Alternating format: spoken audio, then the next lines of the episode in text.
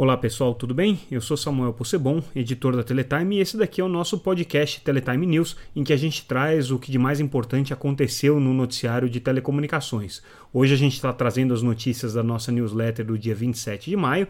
Você já sabe, se vocês querem acompanhar o que está acontecendo no mercado de telecomunicações, entre no nosso site www.teletime.com.br e se inscreva para receber a newsletter diariamente. Ou então, siga aqui o nosso podcast que a gente traz todos os dias em 10 minutinhos as principais notícias analisadas para vocês. Começando com as notícias que foram mais importantes nessa quinta-feira, a gente traz a aprovação pela Anatel do direito de exploração de satélites para a Viasat. A Viasat, para quem não sabe, é uma operadora de satélites norte-americana que tem uma parceria com a Telebrás para operar o satélite geoestacionário de defesa e comunicação brasileiro.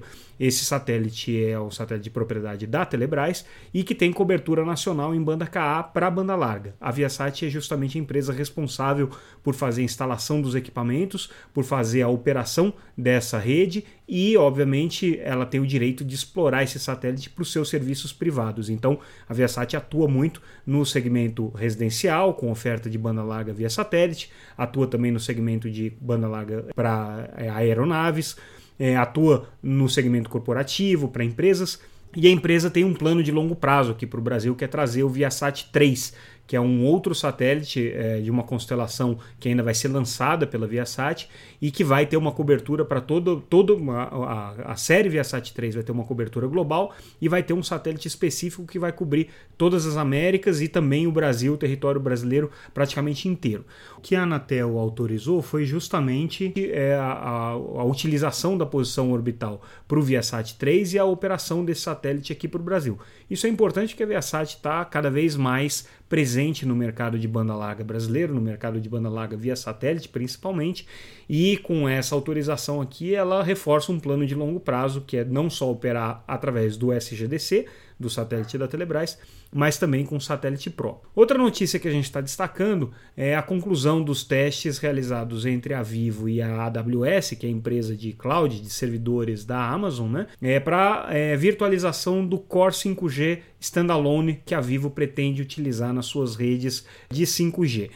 Por que, que, isso é importante? O 5G depende muito de uma grande capacidade de processamento, de uma grande quantidade de aplicações que tem que rodar né, em servidores para que ele possa entregar é, uma maior quantidade de serviços possíveis com a menor latência, com a melhor qualidade, com a maior velocidade possível. Então tem uma discussão sobre como que deve ser feita essa arquitetura de operação, onde que deve ser instalado esse sistema core, né, que são os sistemas de controle aí da rede, os sistemas que controlam as principais funções da rede. Tradicionalmente, as operadoras têm equipamentos próprios para isso, têm servidores próprios para isso. O que esse teste propôs foi justamente utilizar uma nuvem pública, que é a nuvem da, da AWS, para que esse core possa realizar suas funções nesse tipo de infraestrutura. E ao que tudo indica, funcionou. Esses testes foram realizados aí com funções de rede da Nokia, da Oracle e da Mavenir, que são fornecedores tradicionais aí da área é, de tecnologias móveis, né? E é, com essa validação abre-se abre o caminho para que a Vivo tenha parcerias com a AWS e com outros provedores de cloud aqui para o Brasil, mas essa, esse teste valeu para o mundo inteiro. Então é uma notícia importante para quem acompanha tecnologia na área de telefonia móvel. A gente destaca também no noticiário dessa quinta-feira a rejeição pelo CAD de um pedido feito pela Surf Telecom para ser terceira interessada na venda da Oi Móvel. Por que isso aqui também é importante? É, a gente lembra que a Oi Móvel é uma operação que está sendo vendida para Claro, para TIM e para Vivo e ela está sob análise agora do CAD e da Anatel. No caso do CAD, que vai fazer análise concorrencial, é, algumas entidades já pediram para ter acesso a esse processo e acompanhar esse processo como interessadas e foram aceitas. Nominalmente a gente coloca até o Comp, a Associação NEL, as duas representam operadores de banda larga competitivos, né? É, a própria Algar também é, foi aceita como parte, a Sercontel foi aceita como parte, empresas que de alguma maneira é, concorrem com a Oi Móvel, concorrem com a TIM, com a Claro e com a Vivo, que são as compradoras.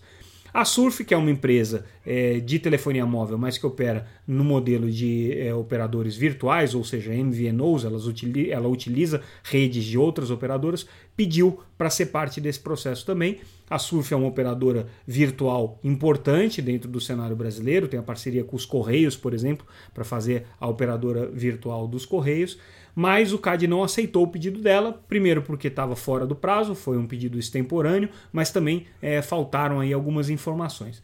É, o resumo de toda a história é que esse, caso da o imóvel é muito emblemático para o cenário competitivo brasileiro e todas as empresas, todas as operadoras estão tentando entender e ter o máximo de informações sobre essa transação. A Surf tentou, não conseguiu. Na mesma linha, sobre questões aprovadas pelo CAD, ele aprovou um acordo entre a Claro e a Serasa Experience para compartilhamento de informações. Por que, que isso aqui também é importante? A Claro e a Serasa fizeram um acordo em que é, alguns dados dos clientes da Claro seriam passados para a Serasa para que pudessem ser feitas análises de, de crédito e análises é, sobre é, a, a, confiabilidade daqueles consumidores. É, só que isso daqui tem implicações porque existe um compartilhamento muito grande de informações, então havia uma, um certo receio do CAD com relação a esse acordo por conta né, da quantidade de informações que a Claro tem e da quantidade de informações que a Serasa tem, o que poderia configurar aí um, um, um acordo é, anticompetitivo. É, mas aí é, o, o CAD acabou aprovando essa transação, só que recomendou que a Anatel e a Autoridade Nacional de Proteção de Dados fiquem de olho nesse tipo de acordo, porque existem riscos potenciais aqui que devem ser analisados tanto pela agência de telecomunicações quanto pela é, agência que cuida da questão de proteção de dados. Então, é, essa decisão aqui foi importante nesse sentido e abre aí brecha para outras discussões discussões na mesma linha, com operadoras compartilhando informações com birôs de crédito, com empresas aqui que são responsáveis por é, fazer análise do background dos, dos, dos, consumidores, principalmente no contexto aí do cadastro positivo, que é um, um, um elemento importante para as empresas de telecomunicações, mas que tem muita polêmica aí com relação à segurança das informações e dos dados. Bom, pessoal, esse foi o noticiário de hoje. É, a gente tem algumas outras notícias que eu não vou destacar aqui, mas que estão disponíveis lá no site www.teletime.com.br. Vale a pena conferir e amanhã a gente volta com mais uma edição diária do podcast Teletime News analisando as principais notícias do dia. Ficamos por aqui. Um abraço, pessoal. Até mais.